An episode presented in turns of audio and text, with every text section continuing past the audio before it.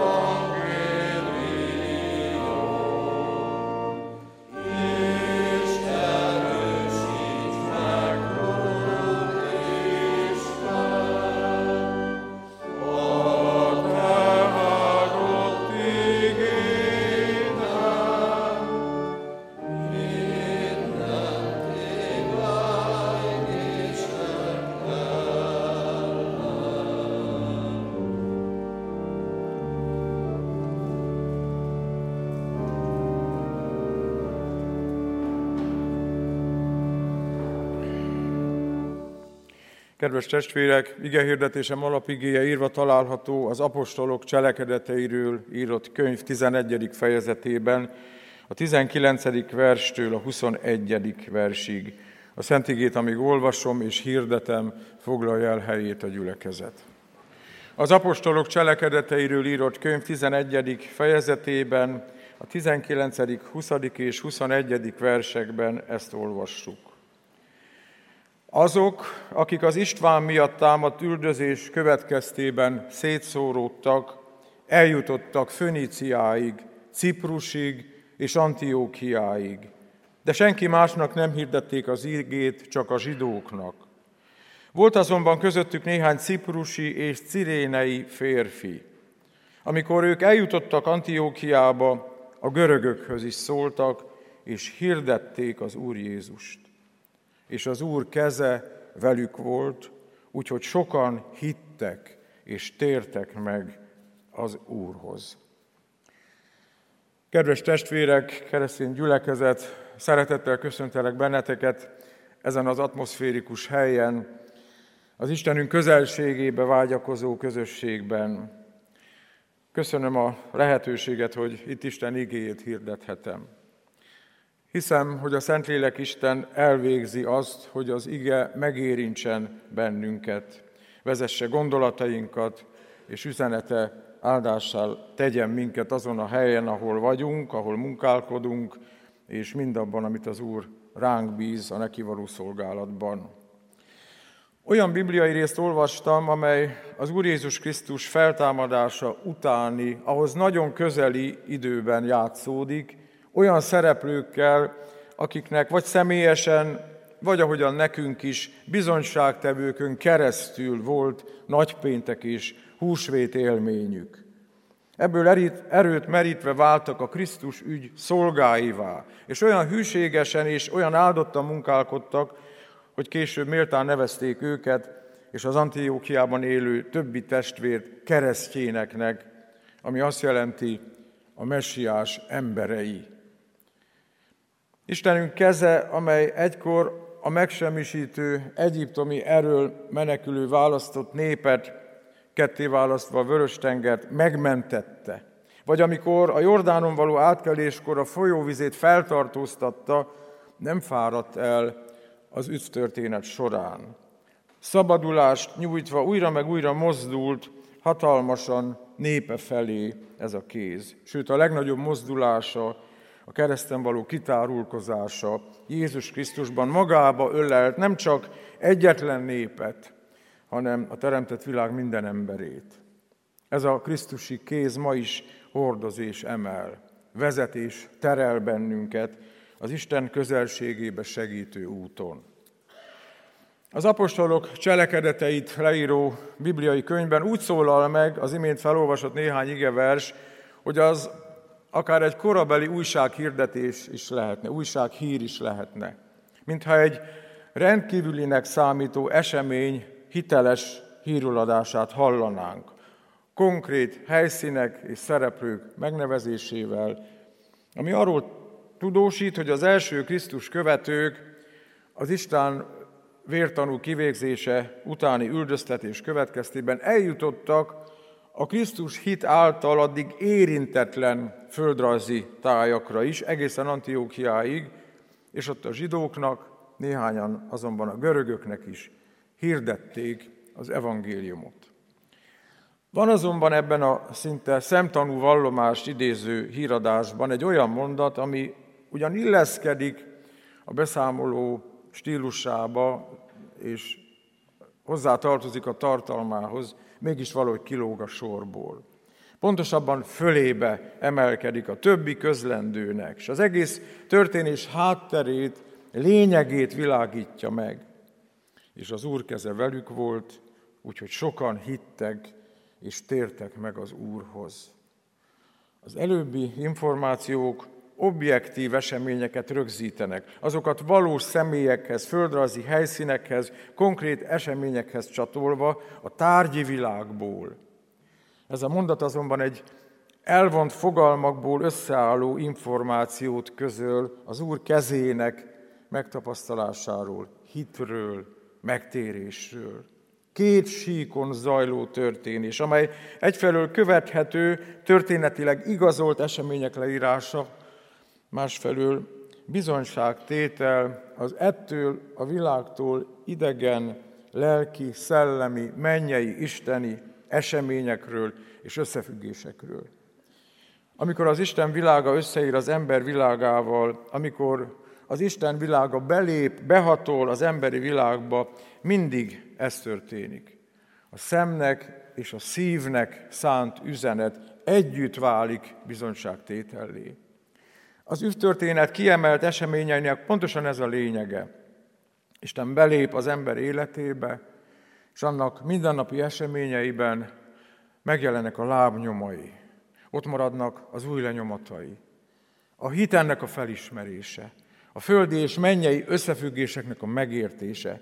A keresztény hit az az adottság, amely lehetővé teszi, hogy ne csak a szemünkkel lássunk. Az a képesség, amely az ember az Isten itt jártát be tudja azonosítani. Ahogyan Lukács, a könyv szerzője, az új helyzetben, az új közegben elkezdett szolgálatnak az áldásait összegzi, abból világossá válik, hogy ő rendelkezik ezzel a képességgel. Azt mondja, és az Úr keze velük volt. Micsoda egy gazdag kijelentés ez. Mennyi minden van ebben a rövid mondatban. A kéz először is a megtapasztalásnak az eszköze. Elsőrenden a szem, de megnyugtatóan mégis a kéz nyer bizonyosságot. Valamit látni, megpillantani, óriási jelentőségű a meggyőződés szempontjából, de érinteni, megfogni, ez a legtöbb.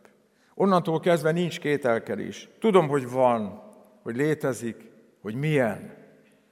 Amikor a Szentíró így fogalmaz, talán azt akarja érzékletessé tenni, hogy az Úr a kezei által, azaz a legvalóságosabb módon ismeri az embert. Olyan bizonyosan, olyan pontosan tudja, hogy mi van az övéivel, és mit élnek át, mint amilyen valóságosan meg tud győződni valaki arról, ami a kezében van. Az Úr köztünk, velünk levő keze által mindent tud rólunk. Ismeri igyekezettől nekifeszülő indulásainkat épp úgy, mint a lankadásainkat, a megfáradásainkat. Tudja, kik vagyunk, és honnan hová igyekszünk. Ismeri, tapintja rajtunk a sok változást, amit a bűnvilága torzított rajtunk, de ismeri azt a néhány még megmaradt vonást is, ami emlékezteti őt küldőjére. Másodszor a kéz az erőnek, az erő átadásnak az eszköze. Az Úr ebben az értelemben is az övével van. Az ő kinyújtott keze csak egyet jelenthet, azt, hogy adni akar.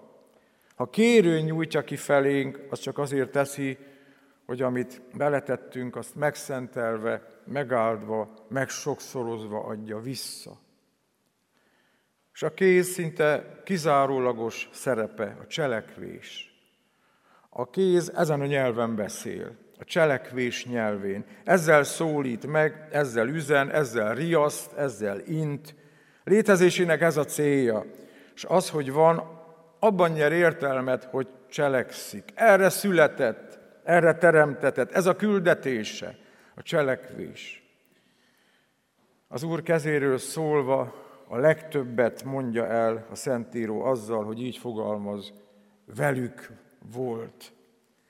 Mert ez azt jelenti, hogy értük volt. Azt jelenti, hogy odaadta őket nekik. Hogy átengedte a kezeit az övéinek, és ezzel az erőt is, amiből következhetett a folytatás, az evangélium terjedése. És a kéz eszköze a legkülönfélébb jeladásnak is, ismertető jel. Hiszen egy kézről ráismerünk arra, hogy kié, kihez tartozik, Eszünkbe juttatja a kéz az arcot is, és egy kézfogásban benne van a szív indulata, szándéka is. De mi mindent el lehet mondani vele. A kéz képes mutatni, jelezni helyet, helyzetet, irányt, alakot és formát rajzol, indulatokat és érzéseket ábrázol, csak a parancsok kifejezésére is milyen hosszú sor van a kézjelekből. Az Úr erős és cselekvő keze, mindenek felett álló jel arról, hogy mire vezette őt, ami bűntől meghatározott életünknek az ismerete. Mi következett abból, hogy megbizonyosodhatott életünknek az isteniből az emberibe torzulásáról. Mit vállalt, amikor kitűnt, hogy még ha akarnánk, se tudnánk semmit tenni magunkért, hogy örökvesztők, visszaesők, megátalkodottak vagyunk. Szögekkel átvert kezei jelként tárulnak szélesre és emeltettek magasba. Jelentésük sem több, sem kevesebb, mint annyi, megnyílt végre a fölfelé vezető út. Tessék, lehet indulni rajta. Nem haragszik már az Isten, elég tételt vett, nincs több tartozás. Visszatérhet a teremtmény a helyére. Sőt, több már, mint jól ismert, jól sikerült alkotás, mert megváltott, megszabadított, megigazított gyermek. Az Úr kezei jelek és bizonyítékok arról, hogy az egyszeri és tökéletes és szeretetre épülő áldozat bemutatása által ez az igazzá tétel megtörtént. Az Isten ezután a fián keresztül néz ránk. Amilyen hibátlan volt az áldozat, olyan hibátlannak, megtisztultnak, eredetiségét visszanyertnek tekint minket a mi atyánk. Ez az övéit a kezéből ismerő, tetteivel, tetteinek erejével értük cselekvő Isten, tehát ott van Antiókiában. A pogányokat célba vevő és megérintő szolgálatban, és ennek a ténynek következményei lesznek. Az Úr jelenlétének velük és értük való munkálkodásának a láthatatlan, de valóságos történése látható, mérhető lelki eseményekhez vezet. Ezért folytatódhat így ez a különleges beszámoló, úgyhogy sokan hittek és tértek meg az Úrhoz. Kedves testvérek, óriási tanulság és üzenet a Krisztus keze velünk létének ez a pozitív következménye. Lukács úgy fogalmaz, hogy nem hagy kétséget afelől, a hitre jutások, a megtérések arra vezethetők vissza, hogy az Úr velük volt. Azt mondja úgy, hogy, ami azt jelenti, ez nem is lehetett másként. Ez természetes, magától értetődik, hogy így lett. Mivel az Úr keze velük volt, ezért ebből következően hittek és tértek meg sokan az Úrhoz. Ebből mindenképpen meg kell értenünk azt, hogy a hitre jutások és a megtérések az ő kezéből jönnek. Ajándékozásra kinyújtott kezében ott vannak elkészítve ezek az áldások. Akkor hát nekünk nincs is szerepünk, nincs dolgunk, tenni valunk a lelkek megmentésében. Pedig az antiókiai eset azt mutatja, hogy a Jeruzsálemből elüldözött keresztények fontos dolgokat végeznek. Ugyancsak szükség van rájuk, a hitükre, a bizonságtételükre. Az új helyzetben, ismeretlen helyszíneken zsidók és pogányok között folytatják a szolgálat tennivalóit. És azt látjuk, hogy ennek további növekedést hozó hatása van. Az örömteli események hírére Barnabás is odaérkezik Jeruzsálemből, aztán Pál is Tarzuszból, és a történet ezzel a ténymegállapítással zárul, és igen nagy sokasság csatlakozott az Úrhoz.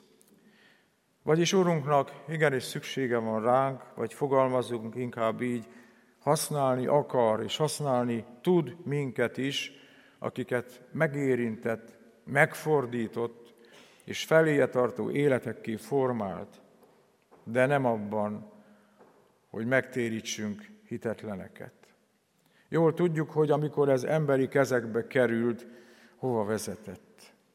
A hitre jutások és megtérések az ő kezében vannak, és odaadásoknak a kizárólagos joga az övé, és azoknak életfordító ereje nála van. Hát akkor mi a dolgunk? Azt olvassuk erről a néhány ciprusi és cirénei férfiról, hogy hirdették az Úr Jézust. Vajon mit mondhattak róla?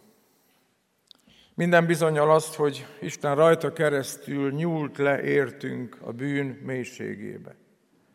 hogy ő mutatott utat az Isten keresőknek, hogy nem volt semmije, mégis méretlenül osztogatta az áldásait. És bizonyára hirdették az Úr Jézust tetteiben is, hogy érintéséből erő áradt, hogy miután a vakon születetnek megkente a szemeit, az újra látott, hogy megáldotta és megtörte az öt kenyeret és a két halat, és ötezer embernek volt elég. És amikor gyerekeket vittek hozzá, átölelte, és kezét rájuk téve megáldotta őket.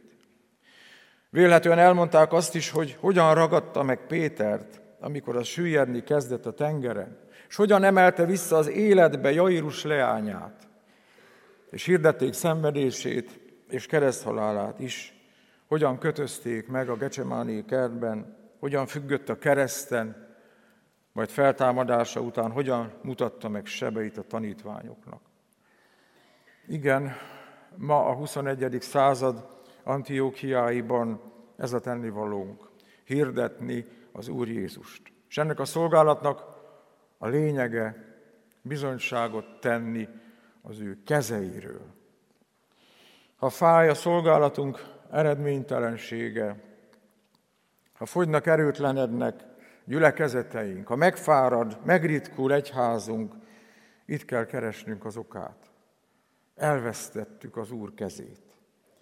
Nem úgy szól az ige hirdetés, nem úgy hirdettetik az evangélium, hogy az Úr, az az Úr megváltó halálát, kereszten függő áldozatát, átszögezett kezeit kiábrázolná.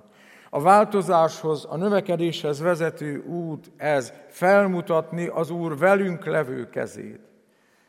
Amikor vágyódunk arra, hogy mi is átélessük azt, hogy sokan, és azt mondhassuk, igen nagy sokasság, a titok csupán ennyi, megjeleníteni Jézus értünk cselekvő kezeit. Úgy hirdetni az Úr Jézus szavakkal és tettekkel, hogy felismerhető, megtalálható, megragadható legyen az ő keze azoknak, akiket ránk bízott.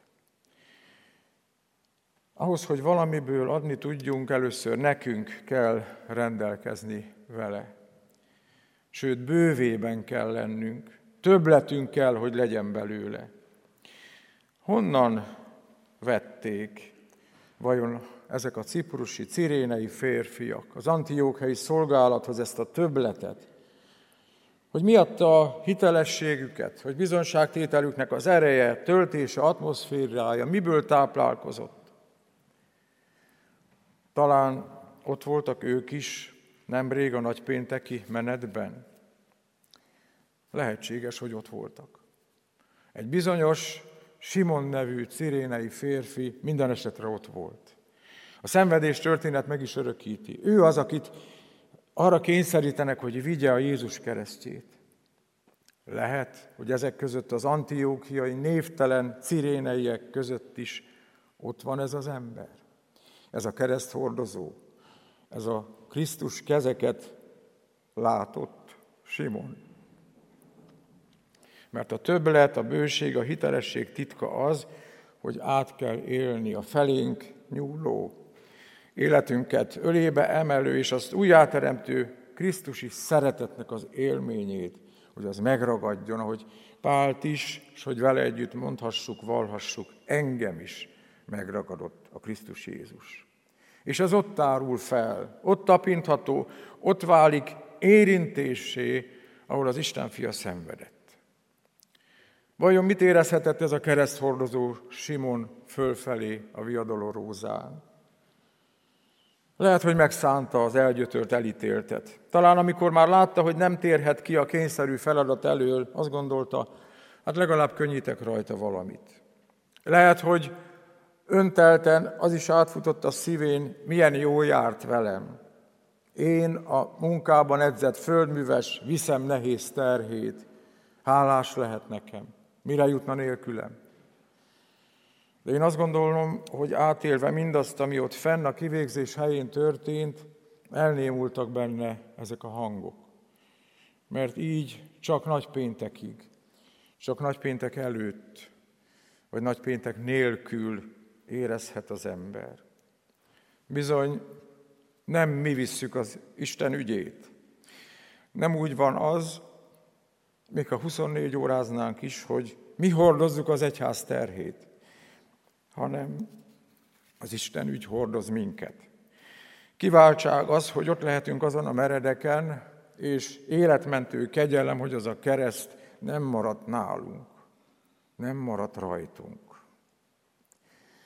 Aki másképp gondolja, az még nem ért fel a hegyen, az még nem látta, nem élte át a folytatást, az még nem hallotta a kalapácsütéseket, a csontok recsenését.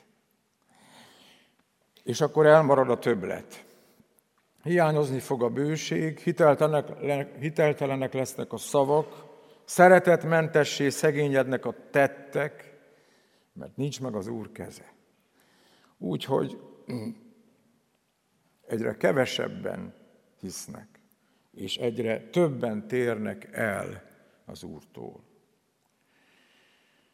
Testvérek, legyünk mi nagypéntek utáni megragadott, hiteles, a kézi vezérlés neki átengedő tanúk itt ebben a templomban, saját gyülekezeteinkben, lelki közösségeinkben, mindegy, hogy hol, ami nem mindegy, hogy ezen múlik. Az Úr kezének elfogadásán, közénk engedésén múlik a folytatás. Ő arra vár, hogy minnyájunkat ismerő, erejét nekünk tartogató, tetteivel szívének szeretetéről valló, az életünket jelekkel vezérlő és bátorító keze velünk maradjon. Ne tévesszük hát szem elől, tekintsünk fel rá, hagyatkozzunk rá, hogy hirdethessük őt magával ragadóan és hitelesen, szavakkal és élettel, sokaknak üdvösségére, és az ő nagy nevének dicsőségére. Úgy legyen. Amen.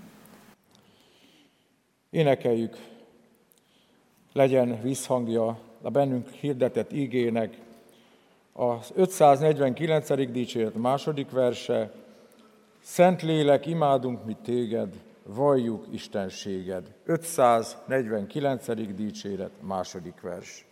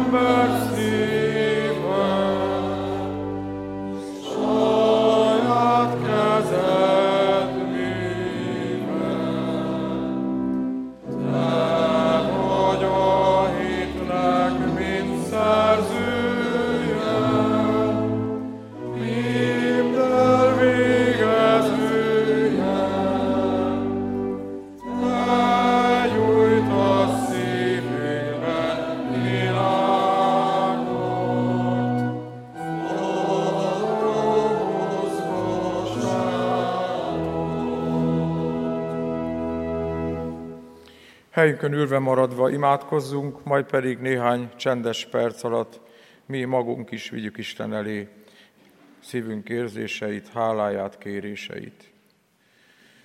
Mennyei Atyánk az Úr Jézus Krisztus által egészen közel engedtél minket magadhoz, légy érte áldott. Köszönjük azt, aki most is az út volt nekünk te hozzád, az egyszülött fiút, a testélet ígét, és köszönjük azt a szent levegőt, lelkednek láthatatlan közegét, amely átjárta lényünket, és életerőkkel telítődhettünk. Boldog érzés tudni valamiről, hogy a miénk, Most érezzük magunkban a Te békességedet, erődet, és hogy hitünk messzebbre lát, többre képes. Valóban ajándékozó, gazdag Isten vagy. Jó lenne, ha nem rontanánk el megint mindent. Ha megtanulnánk, mi a dolgunk, és mit bízunk rád, és alázattal követnénk akaratodat. Nem akarunk mi olyanok lenni, akik szégyent hoznak rád, és akik miatt káromolnak téged, de olyan közel van hozzánk ez a világ. Belénk kivódik naponta szennye, mérge, és így nagyon nehéz jó gyermekednek lenni. Most van csak igazán szükségünk rád, amikor menni kell tovább. De így egészen más. Nem félünk, nem szédülünk, mert kezünk fiadáltal a kezedben van. Így könnyebb felnézni is rád, és elgyönyörködni benned. Nincs nagyobb többletünk, mint az, hogy közünk lehet hozzád, hogy a tieid vagyunk. Tarts erősen minket, és célhoz érünk, Krisztussal, Krisztusban, és mindenek felett Krisztusért. Amen.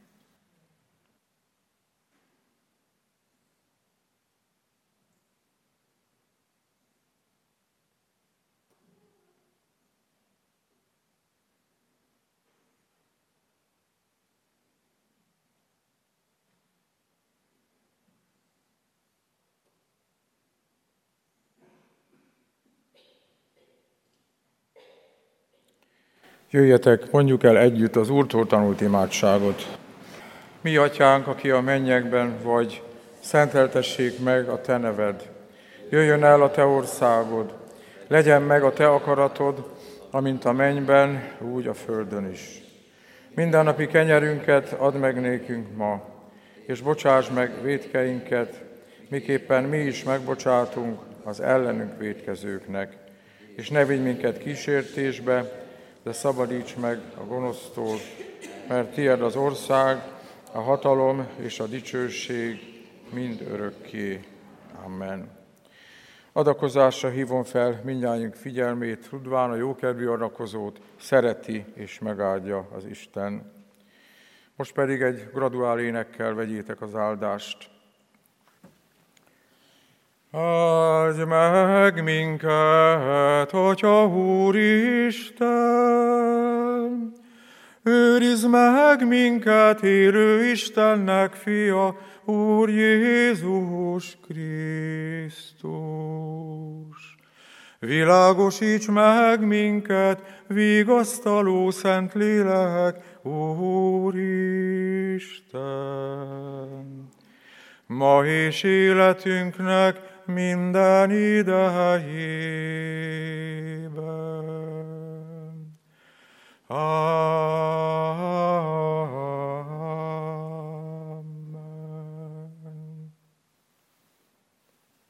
Foglalja helyét a gyülekezet. Még ennél sokkal több időre lenne szükség, hogy ez mindenkihez elérkezzen, és hogy adjunk időt ennek a szép áldásnak és az ige gazdagságának a befogadására. De folytassuk mégis az Isten tiszteletünket a hirdetésekkel. Nagy szeretettel köszönöm meg a Dédes Tapolcsányi gyülekezet szolgálatát, lelkész testvérem ige hirdetését, Istennek legyen hála az igéért, az üzenetért, neki az ige szolgálatáért. Köszönjük a vendégeknek, ezt a szép napot, és köszönjük a Petőfi városiaknak, hogy az örömüket megosztották velünk. Köszönjük minden családnak, akik a tegnap előtti tegnapi napon már a vendéglátás szolgálatában eh, részt vettek a Petőfi városiaknak, és köszönjük, hogy most itt együtt ünnepelhetünk. Röviden szeretném hirdetni gyülekezetünknek az alkalmait, illetve a hirdető lapot, ami a kiáratoknál megtalálható, és megtaláljuk ott a gyülekezetünk alkalmairól szóló hirdetést. Ma 11-kor és este 6-kor tartunk még itt a templomban Isten tiszteletet. A heti alkalmak közül a szerdai presbiteri gyűlést emelem ki, ami 6 órakor az új kollégium dísztermébe lesz. Szombaton 10 órakor itt a templomban hálaadó Isten tiszteletre hívjuk a gyülekezet tagjait, a 25 éves Kecskeméti Kékkereszt csoport szolgálatáért adunk közösen hálát, igét hirdet Bán Béla Esperes. A ránk vetkező vasárnapon, ha Isten engedi és élünk, 9-kor, 11-kor és este 6 órakor tartunk Isten tiszteleteket. Az elmúlt héten kereszteltük meg Fehér Levente, Fehér Máté, Kovács Ágnes, Izabella, Radics Tamás és Száraz Regina testvéreinket. A gondviselő Isten kísérje őket egész útjukon, ismerjék meg megváltójukat Jézus Krisztust, az ebben vállalt szolgálatunkat mi, az egész egyházközség az ő erejével, az ő lelkének vezetésével lássuk el, végezzük el. Ugyanígy hálával hirdetjük a házasuló jegyeseket, Pándi Szekeres Péter Dániel jegyezte Matula Virág Zsófiát, és Bán Péter jegyezte Beregvári Melindát, Isten vezesse őket közös útjukon. Isten iránti hálával hirdettem az adományokat. Az elmúlt héten mindegy 1,2 millió forint érkezett gyülekezetünk pénztárába. Istennek legyen dicsőség ezért a szép adományért, illetve hirdetem, hogy a Széchenyi Városi templom építése az elmúlt időszak összesített eredménye 24,3 millió forint adomány, Köszönjük a gyülekezet tagjainak az áldozatvállalást, és kérünk is mindenkit, hogy továbbra is imádságban és adakozó szeretetében hordozza a Széchenyi Városi templomépítés ügyét. A további hírekből csak éppen kiemelek két-három dolgot. A diakonusok keresik és látogatják a 65 év feletti egyháztagokat, Kérjük, hogy a testvérek fogadják őket bizalommal, és diakóniai szolgálatunk tervezése, feltérképezése érdekében segítsék az ő munkájukat. Illetve két adakozási lehetőséget hirdetek, a tartós élelmiszergyűjtést, amit szintén a diakóniai szolgálat hirdet, itt a templomban és más istentiszteleti helyeken, lelkészi hivatalba, diakóniai központba ezeket le lehet adni, illetve a személyi jövedelemadó kétszer egy százalékának való rendelkezési lehetőségről szólok, aki szeretné és megteheti ezt, a református egyházat, illetve kollégiumi alapítványunkat támogathatja ezzel az átirányítással. A szükséges adatokat a hirdető lapon megtaláljuk. Most pedig szeretettel kérem a Dédes Tapolcsányi gyülekezetet, hogy szolgálatukról, életükről tegyenek bizonyságot itt, mutassák be a gyülekezetet, és a szolgálatukat végezzék el továbbra is közöttünk. Kedves testvérek, annyit bevezetőben hadd mondjak el, hogy ez a lehetőség következő elemekből tevődik össze. Szeretnénk köszönteni először a testvéreket egy énekel és egy szavalattal. Ezután próbálok röviden beszámolni bemutatkozásképpen a gyülekezeteinkről, múltjukról, jelenükről. Azt követően szeretnék ajándékot átadni a testvéreknek, a gyülekezetnek, és végül egy énekcsokor következik a csoportunktól.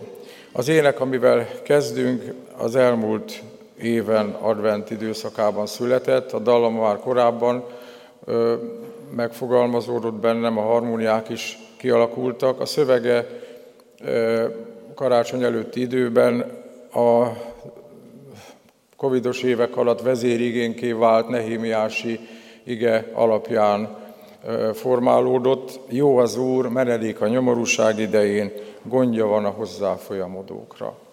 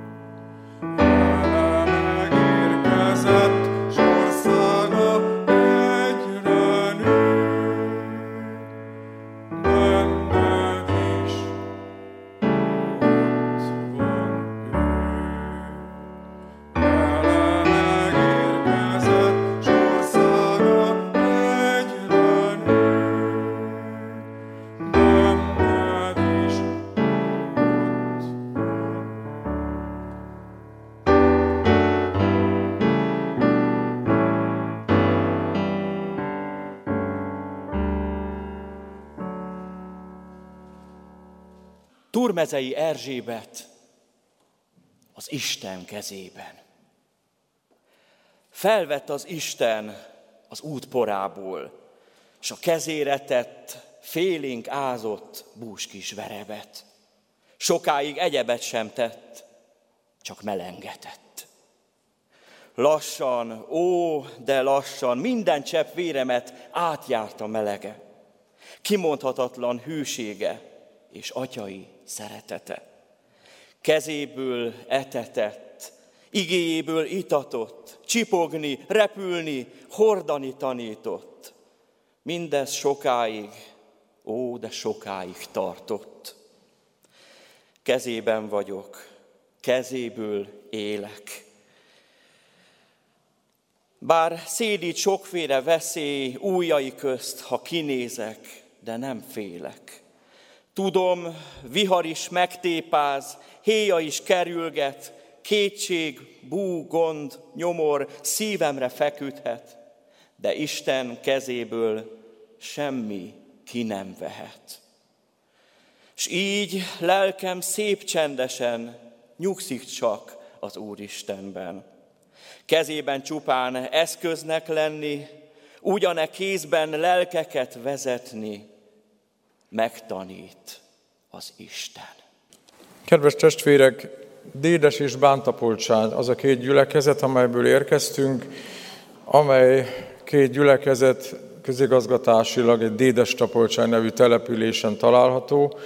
Ez a két falu történelmi település, neveik megjelennek már a 13. századi adománylevelekben, Dédes és Tapolcány néven. A dédesi lakosság háttere a dédesi, közelben levő dédesi vár, dédesi várjobbágyok lakóhelye volt, ők alapították a dédes települést. A másik, a Tapolcsányi pedig egy nemesi hátterű lakosságot jelent, és van itt mutatóba egy azok közül, akik ennek a nemes Kovács nemzetségnek a tagjai voltak, Kovács Győző presbiter testvérünkön meg lehet látni ezeket a régi nemesi vonásokat. A 1560-tól, ahogy a Perényi család birtoka lett Dédes is, a Dédesi vár is, megindult, megkezdődött mindenütt az ő birtokaikon a hitélet átformálódása a, református, a reformáció tanai szerint. Nyilván ez egy hosszú folyamat volt, legalább egy ember éltő, amíg teljesen e, hátrahagytak mindent, ami a középkori egyháznak a jellemvonása volt. A dédesiek e, innentől kezdve a középkori egyház templomát használták, egészen 1608-ig, tehát egy emberöltő keresztül. Ez a templom a falu fölött volt egy páros szerzetes rendel együtt, kolostorral együtt, és ennyi idő után 1608-ban leköltöztek a faluba eleink, templomot építettek, és ez 1800-ig volt a szakrális hely a Dédesi gyülekezetnek, akkor épült a jelenlegi templomunk 1800-ban. A másik templom illetve a másik gyülekezetnek a kezdeteiről kevesebbet tudunk. Tény, hogy ott is 1560-nal elkezdődött a reformáció tanai szerinti formálódás. Annyit tudunk, hogy egy kő lábazatra épített fa imatermük volt a kezdeti időkben, és a legkorábbi évszám, amit ismerünk, az 1696, amikor már valami történt. Ezt a restaurált úrasztala tudatja velünk, ugyanis az akkori prédikátor ajándékozta, adományozta ezt a szép festett úrasztalát 1696-ban, tehát valamiféle mérföldkő lehetett a Tapolcsányi gyülekezet életében. Mind a két templom műemléki védelem alatt áll. A Dédesi az már a felújításokon túlesett, a Tapolcsányi templomnak csak a külseje van készen, belül nagy szerencsénkre a szegényebb sorsú tapolcsányi gyülekezet csak szürkére festette a tulipánnal, gránátalmával, rózsával telepingált bútorzatot, tehát a teljes templom belső festett eredeti bútorzat, csak éppen van rajta szürke ö, olajfesték. Ennek a feltárása, restaurálása anyagi kérdés, reméljük, hogy még a mi életünkben sor kerül majd rá. Az, egyházker, az egyházközségeink a Tiszán inneni református egyházkerület kebelében működnek, és azon belül a Borsod-Gömöri Református Egyházmegyének a legszélén vagyunk, a Egervölgyi Egyház megyével határosan, a Hevesi megye, Borsod, Abaúj Zemplén megye határán az utolsó település, és hát tulajdonképpen még az az ismertető jele, jegye, amellett, hogy Szilvásvára 12 kilométer, hogy a Bán völgye, a Bán pataknak a völgyén levő falvaknak egyike, ami településünk Dédes Tapolcsány. A jelenkori életünkről, a gyülekezet életéről azt, azokat a talán átlagostól eltérő dolgokat szeretném kiemelni. Felnőtt foglalkozásokat tartunk délelőtti időszakban, minden héten fél tíztől az ebédidőig, amelyek négy különböző típusú foglalkozások. Az egyik az egyfajta bibliaóra, tanulmányozás, a következő héten kulturális énekes hagyomány következik, amikor a világirodalomból válogatott versekkel, elbeszélésekkel, regényrészetekkel, énekkel, énektanulással, népdalénekléssel töltjük az időt. A harmadik az úgynevezett kibeszélős foglalkozás, ezeken egy, egy valamiféle fontos fogalmat veszünk elő, azt a Szentírás alapján körbejárjuk, például fájdalom, reménység, öröm, egyedüllét, és ehhez mindenki hozzászólhat, mindenki elmondhatja azt, hogy ő ezzel kapcsolatban mit élt meg, mit gondol, mi az ő bizonyságtétel. És a negyedik pedig kreatív foglalkozás, amin különféle kézműves dolgok születnek.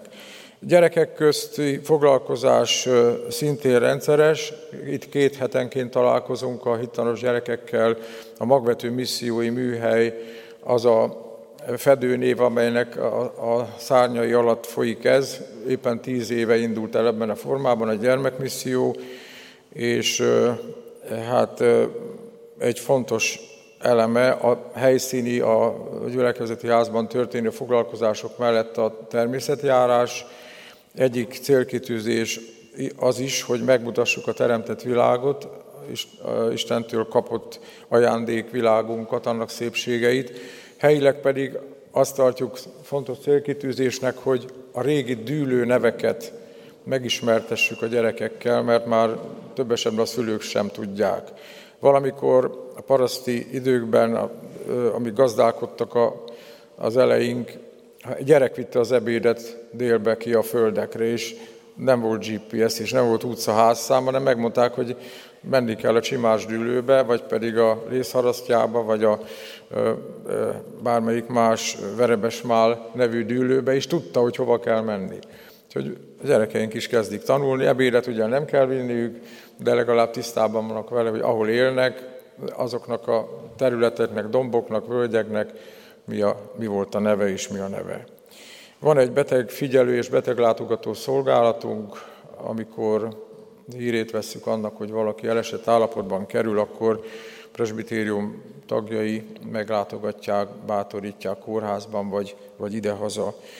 Azt kell mondani, hogy sajnos a Covid évei alatt a, főleg a beteg figyelőszolgálat, illetve a felnőtt foglalkozások nagyon megsínlették ezt az időt, most folyik az újraépítése ennek. Sokakat elvesztettünk a betegség, a járvány folytán, presbitereket, aktív gyülekezetagokat, igehallgatókat. A gyermekmunka az most már magára talált, és az, az a régi formáját fölvette, és tudjuk, hogy Isten gondoskodik a folytatásról, arról, hogy az ő országa épüljön és gazdagodjon. Ajándékot hoztunk. A tegnapi templom ismertető során hallottuk azt, hogy első Rákóczi György harangot adományozott a kecskeméti reformátusoknak. Jelentem, hogy első Rákóczi György megint hozott, küldött ajándékot rajtunk keresztül. Ez pedig az ő Bibliája, az az új szövetség, az az új szövetség, amit ő utazó Bibliájának használt.